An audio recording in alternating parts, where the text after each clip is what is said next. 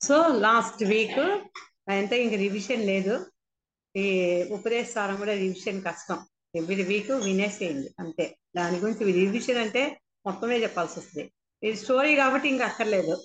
ఏ story కా స్టోరీయే so మనం త్రిశంకుడి గురించి మనం బాగా చెప్పుకున్నాం అనమాట ఆ విశ్వామిత్రుడు తపస్సుతోటి ఏం చేశారు అనేది మనం చూసుకున్నాము. అదే మాదిరి ఆయనది ఇంకొక స్టోరీ ఉంది. ఏంటంటే ఆయన చాలా తపస్సు చేస్తాడు. శిశంతుకి ఇచ్చిన క్రోధం వల్ల బాగా పోయేసింది ఆ కోపం వల్ల. ఇంకొకసారి ఇది ఇంకొక స్టోరీ. అంబరీషుడు. అంబరీషుడు దుర్వాసుడు ఆ చక్రము ఆ కార్తీక ఏకాదశి వ్రతం మనకన్నీ గబగబ గబగబా అని గుర్తొస్తుంది. కానీ అంబరీషుడు ఇంకొక స్టోరీ ఉంది. ఆయన ఒకసారి యజ్ఞం చేస్తా ఉన్నాడు. ఆ యజ్ఞం కానీ కంటిన్యూ అయ్యి ఫినిష్ చేస్తే పూర్తి చేసుకున్నాడంటే ఎవరు? అంబరీషుడు. ఇంద్రుడి కంటే తేజస్శాలి అవుతాడు. దే దేవేంద్రుడికి భయం వచ్చేసింది అంబరీషుడు ఇంత పెద్ద యజ్ఞం చేస్తున్నాడు. నాకంటే తేజస్సు నాకంటే బలవంతుడు అయిపోతాడు. సరే అని చెప్పి యజ్ఞ పశువుని ఆ యజ్ఞ పశువుని ఒకటి పెట్టి దాన్ని ఇచ్చేస్తారనమాట దాన్ని ఏం చేస్తాడు దేవేంద్రుడు ఎత్తుకొని పోయి ఆ యజ్ఞ పశువుని దాచిపెట్టేస్తాడు.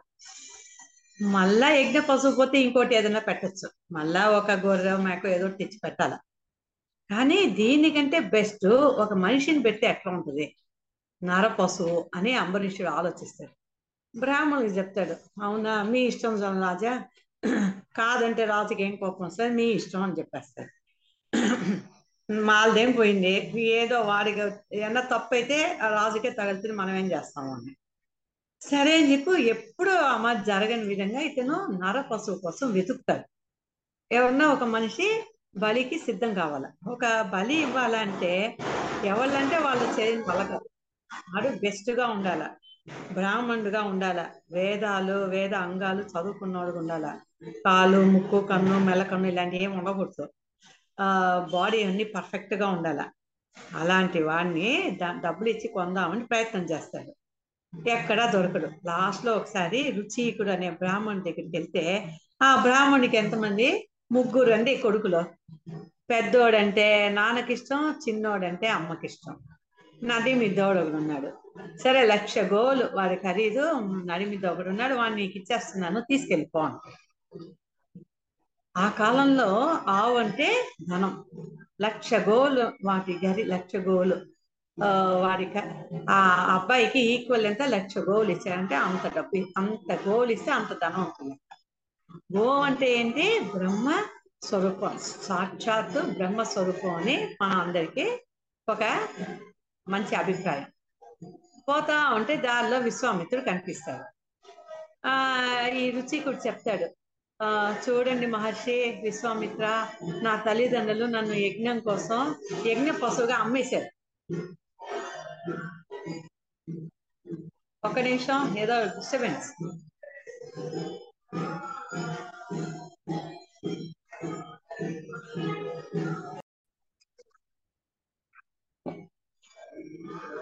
వేరే వేరే విషయం లేండి పోయింది. మనం ఏం చేయాలి. ఓకే అతను నన్ను నా తండ్రి నన్ను యజ్ఞ పశువుగా ఇచ్చేసాడు నన్ను చంపేదానికి తీసుకెళ్తే నన్ను రక్షించండి అంటారు విశ్వామిత్రుడు అభయం ఇచ్చేస్తాడు. ఓకే నిన్ను నేను సేవ్ చేస్తాను అని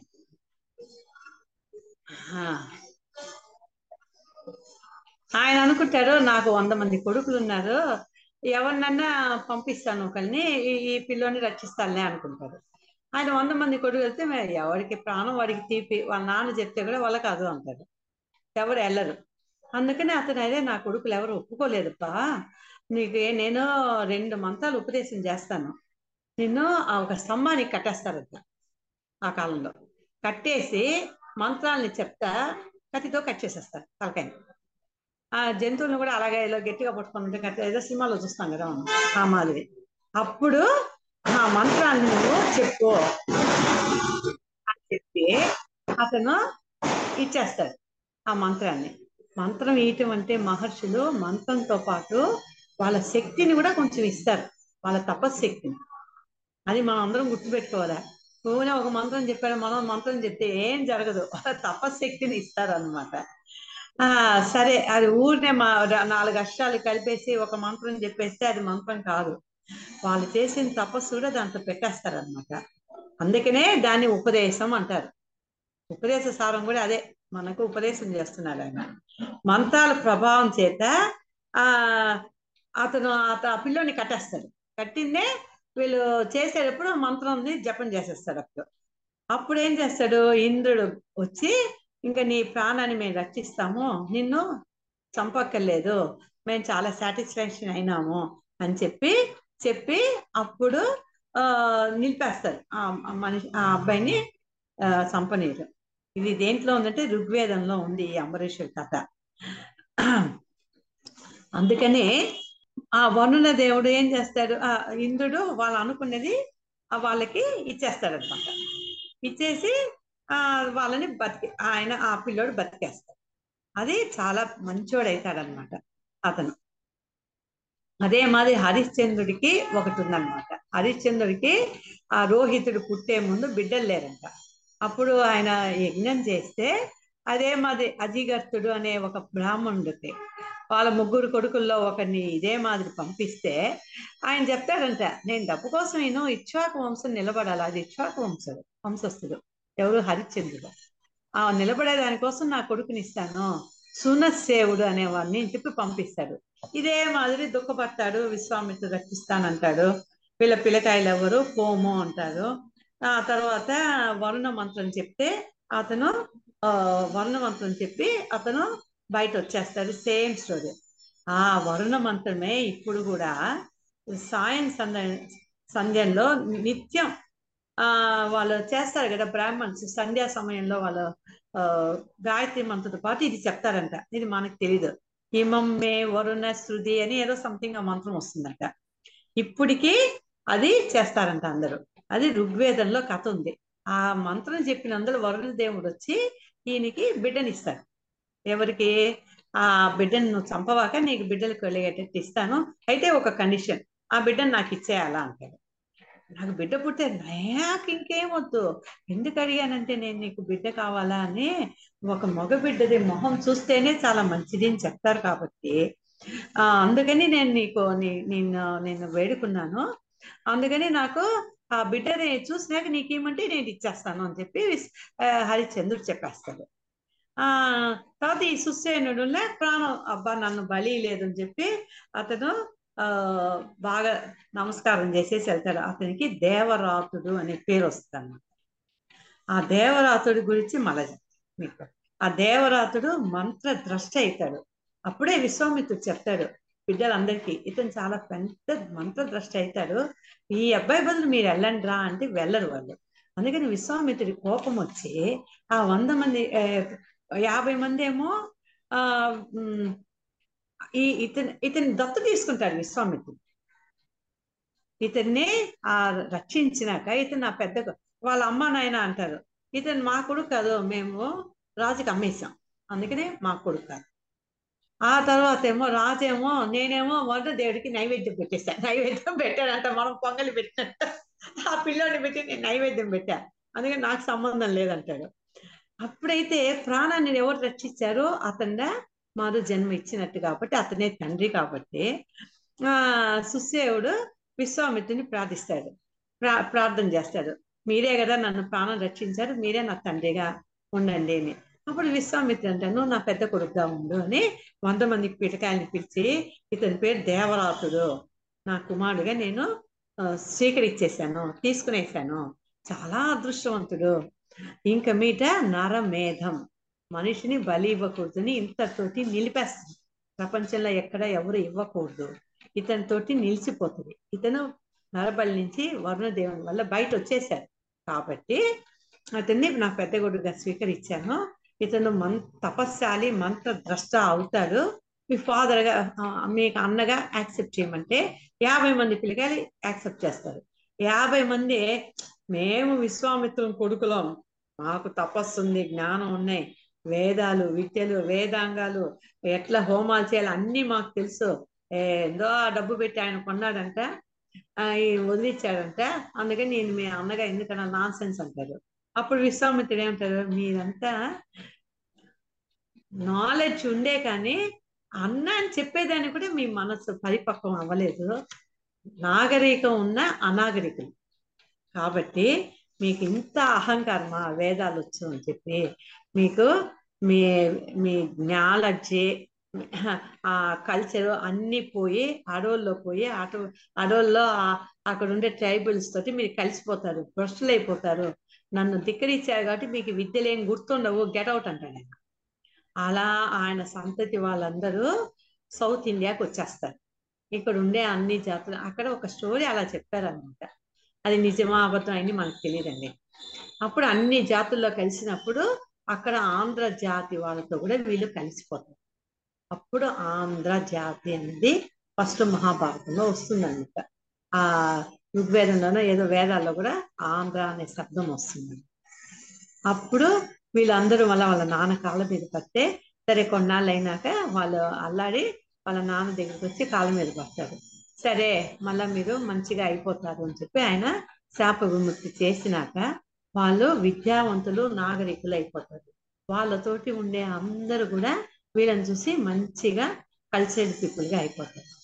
అందుకనే ఆ ఋగ్వేదంలో ఈ దేవరాతుడు ఎవరు? అన్న అని చెప్ప చెప్తారు కదా? ఆ పిల్లోడిని రక్షిస్తాడు కదా? దేవరాతుడు పేరు కదా? అతనికి విశ్వామిత్ర దేవరాత అనే గో గోత్ర. ప్రవర అంటే ఆ గోత్రం కంటిన్యూషన్ విశ్వామిత్ర గోత్రం వశిష్ఠ గోత్రం కాశ్యప గోత్రం ఇన్ని రకరకాల మన గోత్రాలు ఉంటాయి. అదే మాది విశ్వామిత్ర దేవరాత అనే గోత్రం ప్రవర అంటే కంటిన్యూ అయితానే ఉంది ఇప్పటికీ ఉందన్నమాట. అంత పట్టుదల విశ్వామిత్రుడికి. విశ్వామిత్రుడు అసలు చాలా కోపం చాలా అహంకారం ఎవరిని లెక్క పెట్టడు. ఆ తర్వాత మనకు అందరికీ తెలిసింది మేనకని అనుగ్రహించి సంతానం వస్తుంది అది ఆ మన సినిమాల్లో చూపించుకుంటే తపస్సు భంగం చేసేదానికి రావటం అదంతా ఏం జరగదు. మేనకు వచ్చి ఆయనకి సపర్యలు చేస్తా ఉంటే ఆయన మనసు చాలా సంతోషం అయ్యి ఇన్నాళ్ళు సైలెంట్గా నాకు పూజకి కావాల్సింది నాకు కావాల్సిన ఫుడ్ అన్ని చేశావు. నీ సేవకు నేను చాలా సంతోషపడ్డాను. నీకేం కావాలా అంటే ఆమె నాకు ఒక బిడ్డ కావాలా అని అడుగుతుంది. అప్పుడు ఆ అప్పుడు ఆమెకి సంతానం వస్తుందన్నమాట. కానీ ఆ సంతానాన్ని నేను దేవలోకం తీసుకెళ్ళలేను కాబట్టి ఇక్కడ వదులుతాను. హ్యాపీగా ఆ బిడ్డ వల్ల ఎంతనో పేరు వస్తుంది అని చెప్పి ఆమె వెళ్ళిపోతుంది. విశ్వామిత్రుడు బిడ్డ ఇచ్చిన దాంతో ఆయన వెళ్ళిపోతాడు. అప్పుడు తపస్సు మొత్తం ఖర్చు అయిపోతుంది. ఆ తర్వాత శకుంతల ఆ శకుంతల కన్వ మహర్షి పెంచాడు. శకుంతల స్టోరీ తెలియకపోతే ఇంకోసారి మనం చెప్పుకుంటాం. ఈ స్టోరీస్కి వచ్చేసాం కదా. ఆ తర్వాత ఆమె కొడుకే భారతుడు. మన దేశానికి భారతదేశం అని పేరు వచ్చిందే ఆ భక్తుడి వల్ల. శకుంతల కన్వ మహర్షి ఆశ్రమంలో చాలా మంచిగా పెరుగుతూ ఉంటుంది. ఆ అభిజ్ఞాన శాకుంతలం అని కాళిదాసు రాస్తాడు. ఇది మనకు పురాణాల్లో ఉండే స్టోరీని చాలా అందంగా కావ్యంలాగా రాస్తాడు. నేను కాలేజ్ చదివేటప్పుడు అభిజ్ఞాన శాకుంతలం బుక్ అప్పుడు అక్కడ కాలేజ్ లైబ్రరీలో సంపాదించి నేను చదివేశాను కూడా. చాలా బాగుంటుంది. మేఘ సందేశం అభిజ్ఞాన కాళిదాసు ఏమేమి ఉందో అన్ని చదివేశాను. అక్కడ దొరికినాయి అన్ని అన్నీ కాదు. చాలా బాగుంటుంది. దాంట్లో ప్రకృతిని ఎంత డీటెయిల్గా వర్ణిస్తారంటే ఇప్పుడు కూడా నాకు గుర్తుంది. అది ఎంత బాగుంది. అసలు ఆ భావం ఆ కవి హృదయం ఉంటే ఎంత మైమర్చిపోతామో అందరం. అంత హృదయం మనకు లేదు దేవుడు మనకు అది ఇవ్వలేదు. బట్ చాలా నచ్చింది ఆ బుక్. అది డీటెయిల్గా చదువుతా వెళ్ళాను. ఆ ఒక్కొక్క ట్రీ ఆ ట్రీతో ఆమెకుండే అనుబంధం. ఒక్కొక్క చెట్టుతో శాకుంతలకి ఎంత అనుభవంలో ఉంది. దానివల్ల ఆ ఆ చెట్టు ఎట్లా రెస్పాండ్ ఇస్తుంది అంత వివరంగా రాశాడు మనకు సైంటిఫిక్గా ప్రూవ్ అయింది. చెట్లు రెస్పాండ్ ఇస్తుంది మంచి మ్యూజిక్ వింటే అది ఆనందపడుతుంది. మనం పోయి మనం నీళ్ళు పోయటం కాదు వాటిని తాకాల అప్పుడు అది చాలా ఆనందపడి ఆ స్పర్శ కోసం ఎదురు చూస్తా ఆనందంతో అది ఎక్కువ పూలు కాయలు ఇస్తుంది. అని మనకి ఇప్పుడు సైంటిఫిక్ అన్ని ప్రూవ్ అయిపోయిందండి. మనకు అభిజ్ఞాన అభిజ్ఞాన శాకుంతలంలో కాళిదాస్ ఎన్ని రాసేస్తున్నాడు? ఎలా రెస్పాండ్ ఇస్తుంది? పువ్వు ఎలా రెస్పాండ్ ఇస్తుంది? జంతువులు ఎలా రెస్పాండ్ ఇస్తుంది? ఒక్కొక్క ఆకు పువ్వు పిండ ఎలా మాట్లాడుతుంది? అన్ని శాకుంతలకి ఆ ట్యూనప్ ఉంది. వాటి కష్టం తెలుసుకుంటుగల ఆ తనకి ఆ ఇది జ్ఞానం ఉందన్నమాట. ఆ తర్వాత దుష్యంతుడు వస్తారు చూస్తారు. ఆమె ఉంగరం ఇచ్చి పెళ్ళి చేసుకుంటారు. ఆ గాంధర్వ వివాహం. హ్యాపీగా వన్ వీక్ ఉండేసి వెళ్ళిపోతారు. నేను వెళ్ళినాక నా పరివారాన్ని పంపిస్తాను. నిన్ను తీసుకొని వస్తారు. నువ్వు రానిలాగా నా దగ్గర ఉండు అని చెప్తారు. ఆయన వెళ్ళిపోతారు. అప్పుడు వాళ్ళ నాన్న వస్తారు. కన్వ మనిషి ఏదో యజ్ఞం కోసం ఎక్కడికో వెళ్ళి ఉంటారు ఆయన వచ్చినాక కూతుర్ని చూస్తేనే తేడాగా ఉన్నామమ్మా ఏమైంది అని అడుగుతారు. ఆమె సిగ్గుపడతా ఇలా మహారాజు వచ్చారు అంటే సరే ఆశీర్వదిస్తారు. సరే రాజుగారు పంపించినాక నువ్వు లక్షణంగా అత్తగారి ఇంటికి వెళ్ళని చెప్తారు. తర్వాత ఏమైంది? ఈమె ఆయన గురించి డ్రీమ్లో ఉంటుంది. అప్పుడు ఆ, దుర్వాస మహా మహా మహర్షి వచ్చి రెండు మూడు సార్లు పిలిచినా పలకరీమ? ఆయన తపోనిష్ట చూస్తారు ఈమె ఏ లోకంలో ఉంది దుష్యంతుడు లోకంలో ఉంది మేడం. అందుకని శకుంతలని ఒక ఆశ్రమానికి మీ నాన్న లేనప్పుడు నేను వస్తే మీది బాధ్యత. రెస్పాన్సిబుల్ అని నువ్వు ఆ బాధ్యత తప్పించి నువ్వు ఆయన ఎవరినో అనుకుంటా నేను ఇంత పెద్ద గురువును వస్తే నన్ను గమనించలేదు. తప్పు కదా నువ్వు చేసేది. ఆయన నిన్ను మర్చిపోతారని శాపం శాపం ఇచ్చేసి వెళ్ళిపోతాడు సో అది జరుగుతుంది. తర్వాత ఎన్ని రోజులకి రాకపోయే రా- రాజు పంపారు. తర్వాత ఈమె గర్భం దాలుస్తుంది ఇప్పుడు ప్రెగ్నెంట్ అయినాకన్నా నువ్వు నీ హస్బెండ్ దగ్గర ఉండాలమ్మా. ఇక్కడ ఉండకూడదు అని చెప్పి శిష్యులతోటి పంపిస్తారు. ఈమె మా ఉంగరం ఉంది కదా చూపిస్తాంలే అనుకొని ధైర్యంగా వెళ్ళిపోతుంది. ఆ ఒక నది దాటాల్సిన టైంలో ఆమె నీళ్ళల్లో చేయి పెట్టి ఆ అనుకుంటే డ్రీమ్లో ఉన్నప్పుడు రింగ్ కింద పడిపోతుంది నీళ్ళల్లో. అప్పుడు ఏమవుతుంది ఒక ఫిష్ మింగేస్తుంది. మింగేస్తుంది. ఈ పాటికి పోయింది కూడా జ్ఞాపకం లేదు. దుష్యంతుడి మీద ధ్యానంలోనే వెళ్తుంది అప్పుడు అక్కడికి శిష్యులు తీసుకెళ్తే ఈమె ఎవరో నాకు తెలియదు అంటారు. ఈమె ఏడుస్తుంది. తర్వాత ఏమవుతుంది ఆ శిష్యులు అంటారు మా బాధ్యత మిమ్మల్ని తీసుకొని ఇక్కడ వదిలాము.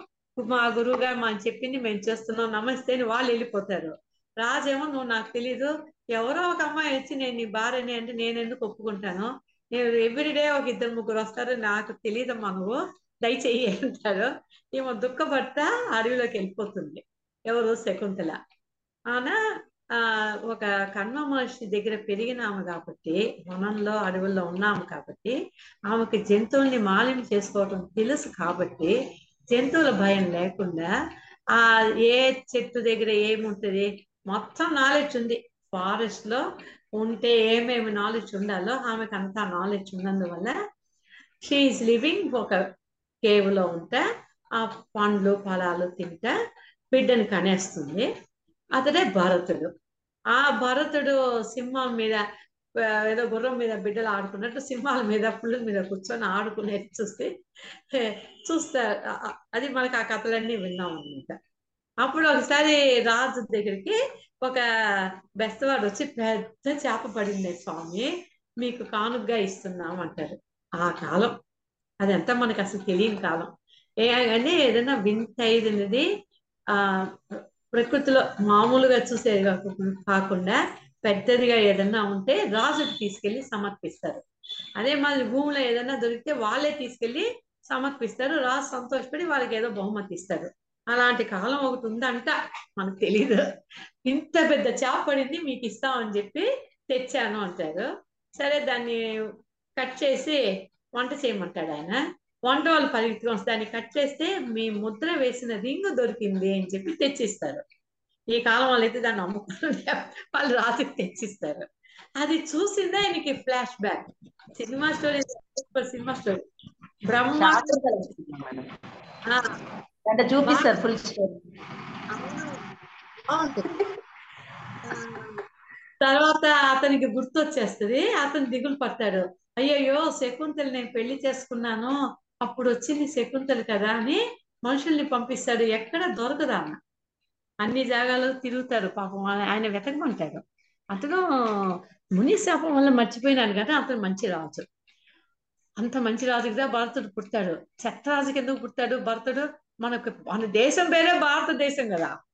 ఆ తర్వాత అతను అడవికి వచ్చినప్పుడు ఆ భరతుడిని చూస్తే ఎంత అదృష్టం. ఈ చిన్న పిల్లోడు ఇంత చిన్న వయసులో ఇంత సాహసంగా ఇంత ఇదిగా అతను చూస్తే ఎంతనో ముద్దొస్తున్నాడని ఆ బాబుని పిలిచి మీ తల్లి ఎవరు నానా మీ తండ్రి ఎవరు నానా అంటేను.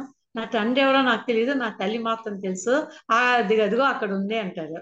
నేను మీ అమ్మని చూసి నమస్కారం చేస్తే ఇలాంటి మంచి కొడుకుని కన్నందుకు అని చెప్పి ఆయన ఉంటే ఆమె వచ్చి అప్పుడు ఒకేసారి ఒకరిని ఒకళ్ళు చూసి ఆయన గుర్తుపెట్టి క్షమించమని అడిగి తీసుకెళ్ళి రాజు లాంఛనాలతోటి భారతుడు నా కొడుకుని మొత్తం స్టోరీ సభాముఖంగా చెప్పి ఆమెను స్వీకరిస్తాడు. సభాముఖంగా చెప్పి ఆమెని అందరి అనుమతితోటి ఆమెని స్వీకరిస్తాడు ఆ రాజు శకుంతలని. ఆమె మహారాణిగా ఉంటుంది. తర్వాత ఆయన తర్వాత భరతుడు ఏలిన దేశం కాబట్టి భారతదేశం అని మనకు వచ్చింది. సో మనం ఎట్లా విశ్వామిత్రుడి దీని ప్రకారం వచ్చింది మన భారతదేశం.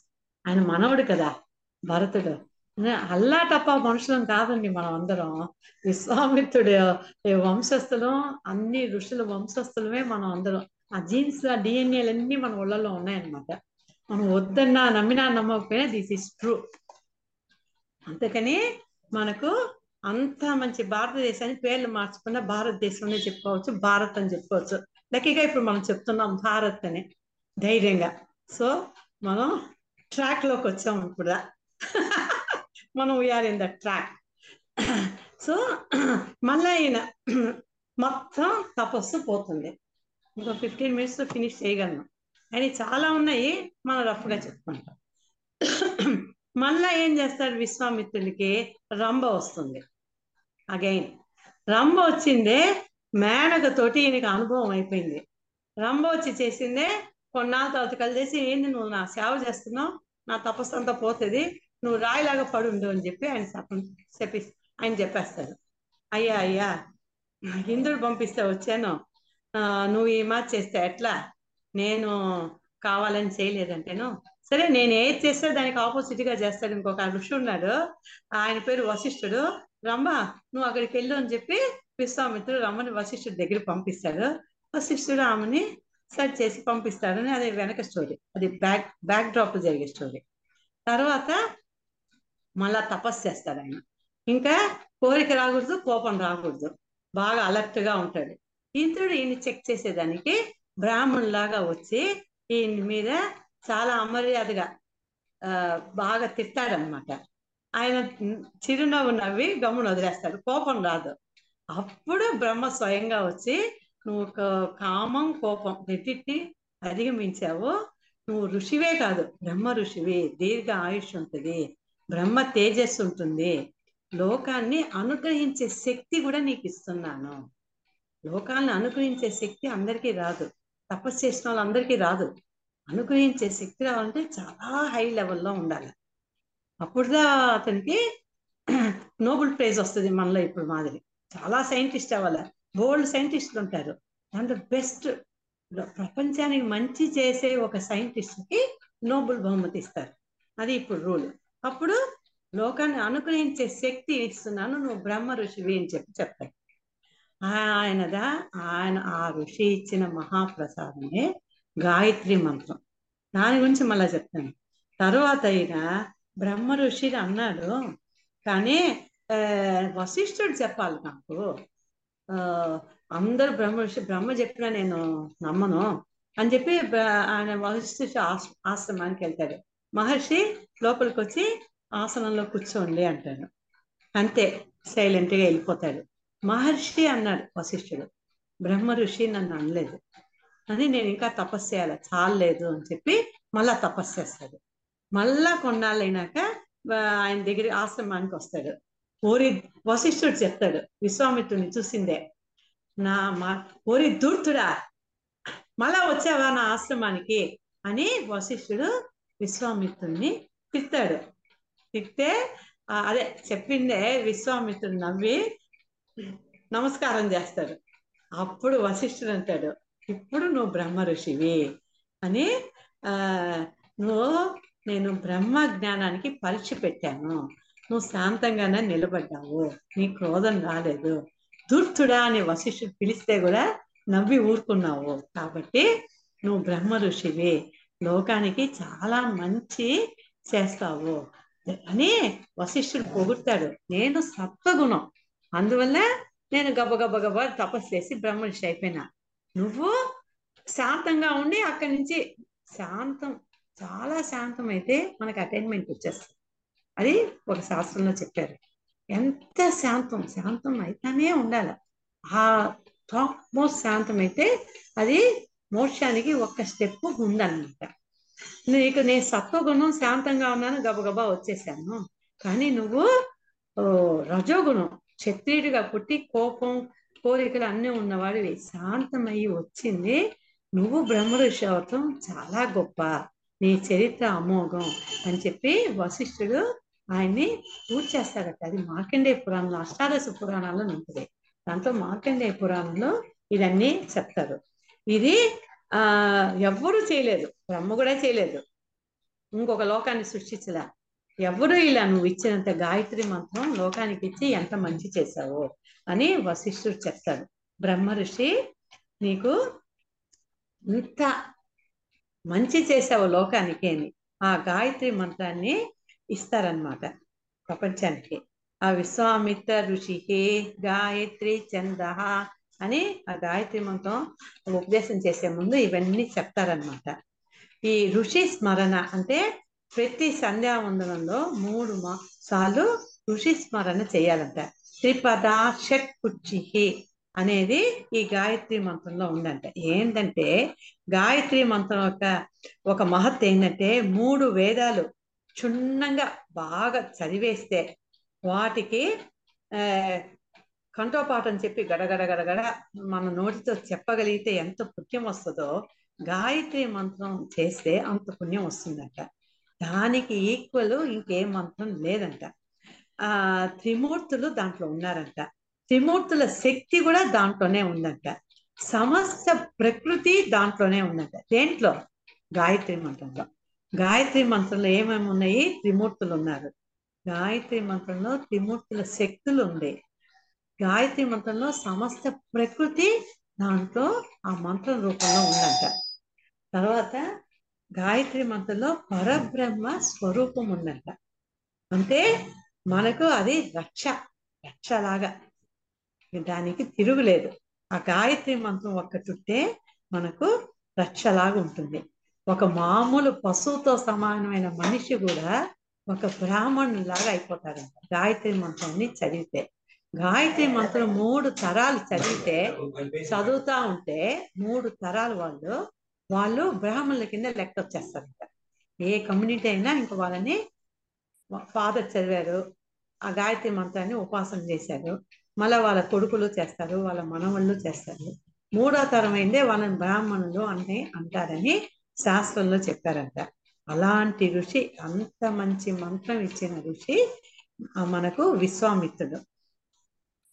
ఆ- ఆ ఋషిని మర్చిపోవటం అంటే మనల్ని మనం మర్చిపోవటమే. మనం భారత్ని మర్చిపోవటమే.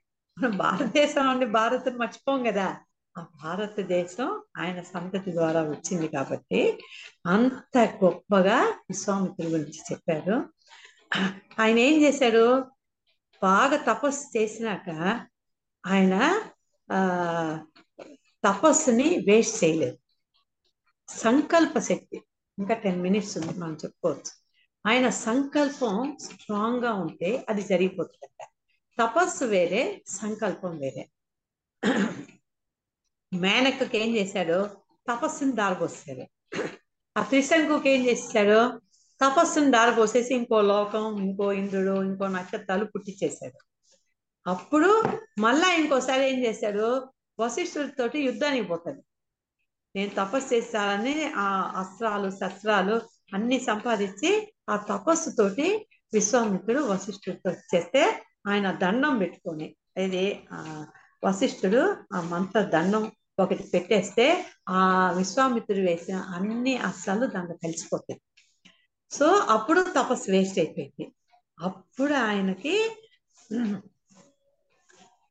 అర్థమైపోయింది. ఇంకా తపస్సు శక్తిని వేస్ట్ చేయకూడదు. నా సంకల్పంతో పని చేస్తాను తపస్సుని వేస్ట్ చేయను. అని ఆయన సంకల్ప శక్తితోటి చాలా పనులు చేస్తాడు. ఆ గాయత్రి మంత్రం అంతా తపస్సు చేసి ఆ సంకల్పం మంచి చేయాలా అందరికీ అనే సంకల్పంతో గాయత్రి మంత్రం ఆయనకు వచ్చి అప్పుడు మన అందరికీ దొరికిందనమాట అదే రాముడితో అంటున్నాడు అనమాట ఆయన. రామ రాముడు రాముడికి అస్త్రాలన్నీ చెప్పిస్తాడు కదా. వాళ్ళ నాన్న పర్మిషన్ తీసుకుని రాముడిని లక్ష్మణ్ని తీసుకెళ్ళి ఆయన యజ్ఞం అంతా బాగా. ఆయన అడుగుతారు మీకే ఎన్నో తెలుసు కదా స్వామి మేమెందుకు మేము చిన్న పిల్లకాయలు ఉంటేనే కాదురామా యజ్ఞం చేసేదానికి కూర్చున్నాక మేము ఇంకే పని చేయకూడదు. అప్పుడు నేను కానీ ఆ అస్త్ర శస్త్రాలు కానీ వాడే ఆ రాక్షసుల్ని చంపానంటే నాకు మళ్ళా పోయింది. మళ్ళా నేను మొదలెత్తాల. అందుకని అస్త్రాలు శస్త్రాలు నీకు నేర్పించేస్తాను వశిష్ఠుడికి కూడా అన్ని తెలియవు. ఈయనకి రాజుగా ఉండి చాలా అస్త్రాలు తపస్సు వచ్చి చాలా శస్త్రాలు అన్నీ ఆయన నేర్చుకున్న ఆయన అదే విశ్వామిత్రికి ఈక్వల్ ఇంకెవరు లేరండి. అంతే దానికి ఇంకొక వర్డే లేదు. ఆయన విశ్వామిత్రి దగ్గర రాము చెప్తున్నాడు రాముడి దగ్గర చెప్తున్నాడు రామా నేను చేసిన పనులు ఎవరు చేయలేదు. నేను చేసిన తప్పులు కూడా ఎవరు చేయలేదయ్యా. నా అంత తోడు ఇంకోటి లేదు. అయితే కామం క్రోధం మోహం లోభం అన్నీ నన్ను దెబ్బగొట్టింది అయినా కూడా నా సంకల్పం వల్ల బ్రహ్మర్షి కావాలా అన్న ఆశతోటి ప్రతిసారి ఫెయిల్ అవుతాను కానీ మళ్ళా మొదలు పెట్టి నేను బ్రహ్మ ఋషిగా సాధించాను. తీవ్రమైన తపస్సు చేసి. నేను ఈ ఇస్త ఈ ఇస్తాను. ఈ అస్త్రాల్లో దశాంశం పదో భాగం. శస్త్రాలలో శతాంశం. హండ్రెడ్తో భాగం నువ్వు నువ్వు రామా నువ్వు కానీ వాడామంటే ఈ రాక్షసులు అందరూ పోతారు. ఆ? ఆ, కానీ ఆ ఈ మొత్తం నువ్వు వాడే పని కూడా ఉండదు. కానీ నువ్వు పెట్టుకో అని చెప్పి రామలక్ష్మణునికి అన్ని అస్త్రాల్ని అతను ఉపదేశిస్తాడు. ఇన్ని అక్కర్లేదు కానీ నీకు అన్ని ఉపదేశిస్తా నువ్వు పెట్టుకో. నువ్వు లోకక్షేమం కోసం క్షత్రియుల ద్వారా లోకాన్ని క్షేమం చేపించాలి. ఇతను బ్రహ్మ ఋషి అయిపోయినది క్షత్రియుడు కాదు. క్షత్రియుల ధర్మం ఏంటి? ధర్మాన్ని రక్షించాల. లోకాన్ని ధర్మ ప్రకారం లోకక్షేమం చూడాల్సింది క్షత్రియుల బాధ్యత. అందుకోసం రాముడు రావణాసుని ఫస్ట్ ధర్మాన్ని రక్షించాలని సీతను తీసుకెళ్ళింది ఒక తప్పు. ఇలాంటి తప్పుడు పనులు చేసేవాడు ప్రపంచాన్ని చేసే ఆకుపే చేస్తే అప్పుడు ఏమవుతుంది ఎవడి పిల్లని ఎవడు కావాలో ఎత్తుకొని పోవచ్చు అని ప్రజలందరూ ఫిక్స్ అయిపోతారు. ఈ చెత్త అంతా ఫిక్స్ చేసుకుంటారుగా మన వాళ్ళు ప్రజలు. మానవులు ఏంది చెత్త అంతా బాగా వింటారు. మంచిది వినరు. అందుకనే ధర్మాన్ని రక్షించే దానికోసం రాముడికి ఆయనకి ఇచ్చేస్తారు. అసలే విష్ణువు. ఆయనకి ఇవ్వటం ఏంటండి అంటే అట్లా కాదు. ఆ మంత్రం మీద ఆ, ఆధారపడకుండా ఆయన ఏం చేశాడు? ఆ విష్ణునే రప్పిస్తాడు. రాముడినే రప్పించి ఆయనకి ఇచ్చినట్టు ఇచ్చి పద్ధతి ప్రకారం ఆయనకు ఉపదేశం చేసి ఆ విష్ణువే రాముడు అని తెలుసు.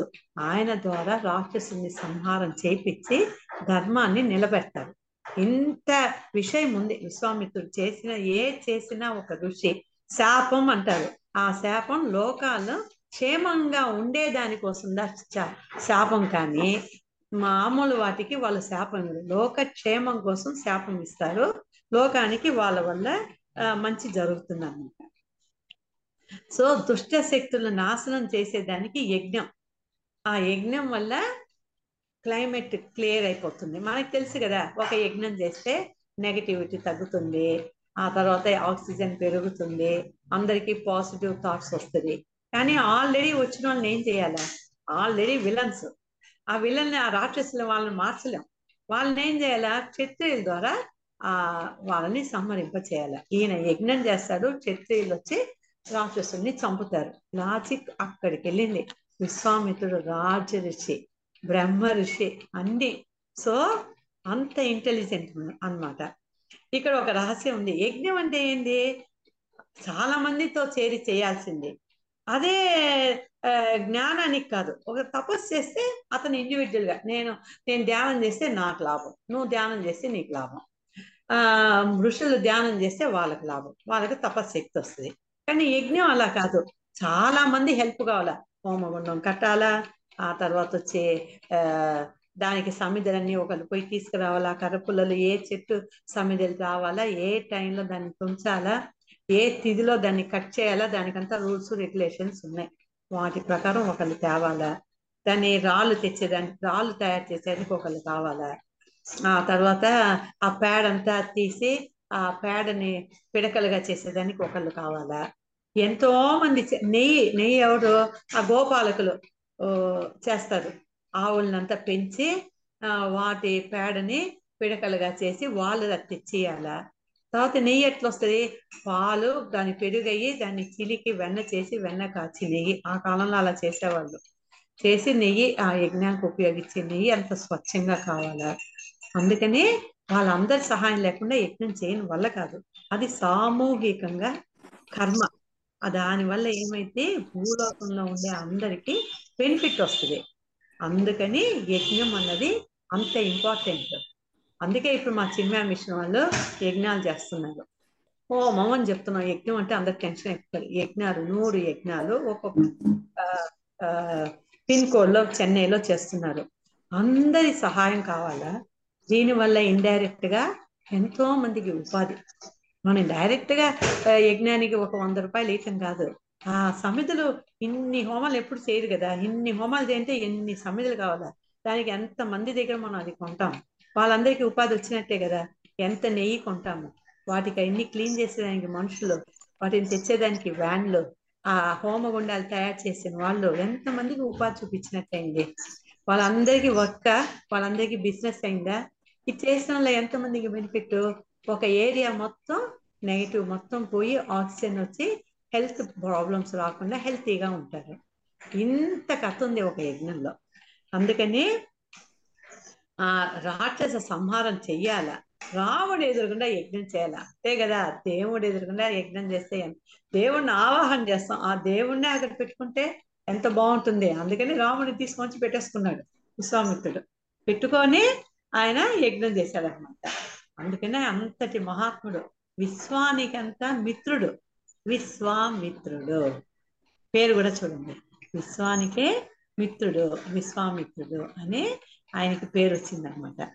సో విశ్వామిత్ర తపోధనం తపస్సుని ఖర్చు పెట్టకుండా ఆయన దీక్షలో ఉంటాడు ఒక్కోసారి. అప్పుడు లోకానికి కరువు వస్తుంది. అప్పుడు ఏమైంది ఆయన తపస్సు వల్ల వానలు వచ్చేస్తుంది. కానీ ఆయన ఇవ్వడు. ఆయన కూడా ఆకలితో అల్లాడతాడు.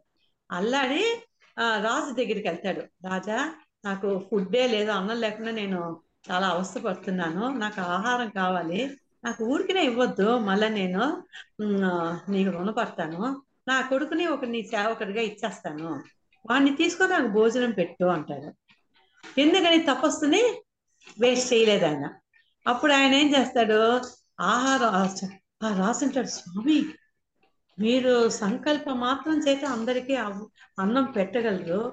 అలాంటి మీకు నాకు అన్నం పెట్టండి నా కుమారుని ఇస్తాను అని అడుగుతున్నారు. నాకు అర్థం కావట్లేదు. నా దగ్గర ధనం ఆహారం మీరేంటి నన్ను అడుగుతున్నారు. మీకే అంత కెపాసిటీ ఉంది కదా అంటేను ఈ దేహాన్ని రక్షించాలని అన్నం కోసం అన్నం కోసం వచ్చాను. నా ఆత్మబలంతో తపస్సును వ్యయం చేయమంటావా? ఈ తుచ్చమైన దేహం కోసం. నేను నేను నాకొద్దు. ఉచితంగా నేను ఏది తీసుకోను. నేను రుణగ్రస్తుని అవుతాను. అందుకని నా కొడుకుని ఇస్తాను అన్నాను. అంటే రాజా రాజు చెప్తాడు విశ్వామిత్రుడి దగ్గర స్వామి ఆ రాజు నాదే దోషం. దేశంలో కాటకం వస్తే మహర్షులు బ్రాహ్మణులందరూ అడవుల్లో ఉన్నారు. వాళ్ళకి భోజనానికి ఉందా లేదా అని నేను అనుకోలేదు. నా అపరాధాన్ని మన్నించండి అని ఆయన కాళ్ళకి నమస్కారం చేస్తే ఆయన దీవిస్తాడు. ఎవరు? విశ్వామిత్రుడు రాజుని దీవిస్తాడు. ఆ దీవిచ్చిన ఆ సంకల్ప నువ్వు మంచిగా ఉండు. నువ్వు సౌభాగ్యంగా ఉండవు నువ్వు రాజు కాబట్టి నీ దేశం సుభిక్షంగా ఉంటుంది అని చెప్పి రాజుని దీవిస్తాడు ఆయన. ఆయన సంకల్పం వల్ల ఏం చేస్తుంది కుంభ వృష్టి వచ్చి అన్న సమృద్ధి అయ్యి అంత అందరికీ అన్ని వచ్చేస్తుంది. అది సంకల్పం. ఆయన తపస్సును వేస్ట్ చేయదు అంతటి ఆశీర్వచనం అంత తపస్సు చేసిన వాళ్ళకు ఉంటుంది. వాళ్ళు వాళ్ళు పెద్ద సన్యాసులు భిక్ష అంటారు. భిక్ష కోసం వచ్చామంటారే కానీ మాకు మీ ఇంట్లో విందు భోజనం పెట్టండి అని కాదు మా ఇంట్లో విందుకు రాండి. ఆ మా ఇంటికి వచ్చి భోజనం చేయండి అని సన్యాసుని పిలవరు. మాకు భిక్ష తీసుకొని మా ఇంట్లో అని చెప్పి చెప్తారనమాట వాళ్ళు మంచిగా ఆశీర్వాదం చేస్తే వాళ్ళకు అన్ని దొరుకుతాయి. అందుకని పెద్ద పెద్ద మఠాధిపతుల్ని చాలా మంది పిలుస్తారు ఇళ్ళకి అయితే వాళ్ళు చాట్ చేస్తారు. చాట్ చేయాల్సిందే. ఈ కాలంలో వాళ్ళకి ఫ్రీగా వస్తే వాళ్ళకి విలువ ఉందా? వాళ్ళ మఠాలు నడపాలంటే వాళ్ళకు డొనేషన్స్ తోట వాళ్ళ శిష్యులందరికీ భోజనం పెట్టదు వాళ్ళకు లెక్క పక్క ఉంది కదా? వాళ్ళు వచ్చి వీళ్ళకి ఇచ్చిన భోజనం తీసుకొని సంతృప్తిగా నువ్వు చల్లగా ఉండు నాయన నీ బిడ్డ పిల్ల బాపులతోటి నువ్వు లక్షణంగా ఉండు అని చెప్పి వాళ్ళ ఆశీర్వాదం చేసిందే వీళ్ళకి అది దొరుకుతుంది. అందుకోసం ఆ కాలంలో వాళ్ళందరినీ భిక్షకు పిలిచేవాళ్ళు. మనకి ఏది తెలీదు. వాళ్ళు ఇంత చార్జ్ చేస్తారంటే అంత కమర్షియల్ అయిపోయినారు. ఏంటి కమర్షియల్ ఒక ఇల్లులో నలుగురిని పెట్టారంటే మనం ఎట్లా సంపాదించాలో మనం ఆలోచిస్తున్నాం. వాళ్ళు ఎంతో మందికి వేద విద్యలు నేర్పిస్తారు ఫ్రీగా. వేదాన్ని కాపాడతారు. ఆ తర్వాత పురోహి పౌరోహిత్యం నేర్పిస్తారు. పశువులు క్రతువులు ఎట్లా చేయాలా యజ్ఞాలు ఎలా చేయాలని నేర్పిస్తారు. అన్నీ నేర్పించి రెడీగా పెడితే మనం వాళ్ళని పిలిచి చేయించుకుంటాం. ఇవన్నీ వాళ్ళు ఫ్రీగా నేర్పిస్తారు. వాళ్ళకు భోజనం పెట్టి ఉండేదానికి వసతి చూపించి అన్ని నేర్పిస్తారు. వాళ్ళకి ఎక్కడి నుంచి వస్తాయండి డబ్బులు? వీళ్ళు కమర్షియల్ అయినారు అని చెప్పి ఊరికినే మనకు ఫ్యాక్ట్లో ఏం జరుగుతుంది తెలియదు ఒక వర్డింగ్ అంతా కమర్షియల్ అయినారండి. డబ్బులు తీసుకుంటున్నారు. అంటే వీళ్ళ ఉద్దేశం ఏంది? ఆకాశం నుంచి భోజనం తట్టు వాళ్ళకి వస్తుందా? రోజు భోజనం చేయాలి కదా వాళ్ళకి. ఎక్కడి నుంచి వస్తుంది? అది మనకు తెలియాలా? దేనికి మనం ఇయ్యాలా? దేనికి ఇవ్వకూడదు? దేని భిక్ష అన్నది ఏంటి? మరి వీలైతే ఇవ్వచ్చు వీలు కాకపోతే ఇవ్వకపోవచ్చు. అది మన ఇష్టం. అని విమర్శించకూడదు. అది మనం నేర్చుకోవాల్సింది ఇలాంటి స్టోరీస్ చదివినప్పుడు వీటికి సంబంధించి వీటికి తెలిసి నాకు తెలిసి నాలుగు మొక్కలు మీతో కూడా చాట్ చేస్తాను. సో అట్లా విశ్వామిత్రుడు అంత గొప్పవాడు. రామలక్ష్మణులు అంత గొప్పగా చేసింది విశ్వామిత్రుడు. రామాయణంలో ఆయన పాత్ర చాలా గొప్పది. చాలా అస్త్రాలు చాలా శస్త్రాలు ఆయనకి ఇచ్చారు అస్త్రం అంటే బాణంతో కొట్టేది. శస్త్రం అంటే ఆ మంత్రపూర్వకంగా బాణం వేసేది. అవి మంత్రపూర్వకం ఉండేది ఈ రాజు ఋషుల దగ్గర వశిష్ఠుడి దగ్గర విశ్వామిత్రుడి దగ్గర తపస్సు చేసి శివుడి దగ్గర తెచ్చేదాన్ని శస్త్రాలు. అస్త్రాలు నాగ్గా మనం వేసే బాణాలు. అది అస్త్ర శస్త్రాలు అనేది దాని విషయం గురించి చెప్తారన్నమాట. ఇప్పుడు కూడా విశ్వామిత్రుడు వాక్యాల్లో మహాపాతకాలు ఏమిటో నిర్ణయించారు. మనం చేసే అమిత తప్పు ఏంటి అని చెప్పి ఆయన డిసైడ్ చేస్తాడనమాట అవన్నీ రాసున్నారంట మనకు తెలియదు వాటి గురించి. నార్త్ ఇండియాలో అవన్నీ వాళ్ళు చదువుతారంట. నార్త్ ఇండియన్స్ చదువుతారా?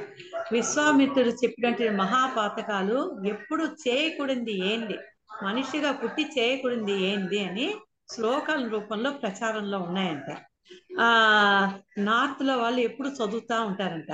తొమ్మిది అధ్యాయాల్లో విశ్వామిత్ర స్మృతి అని ఒకటి ఉంది. దాంట్లో ఆయన చెప్పారంట మనిషిగా పుట్టి కొన్ని చేయనే చేయకూడదు అవి మహాపాతకాలు అంటారు.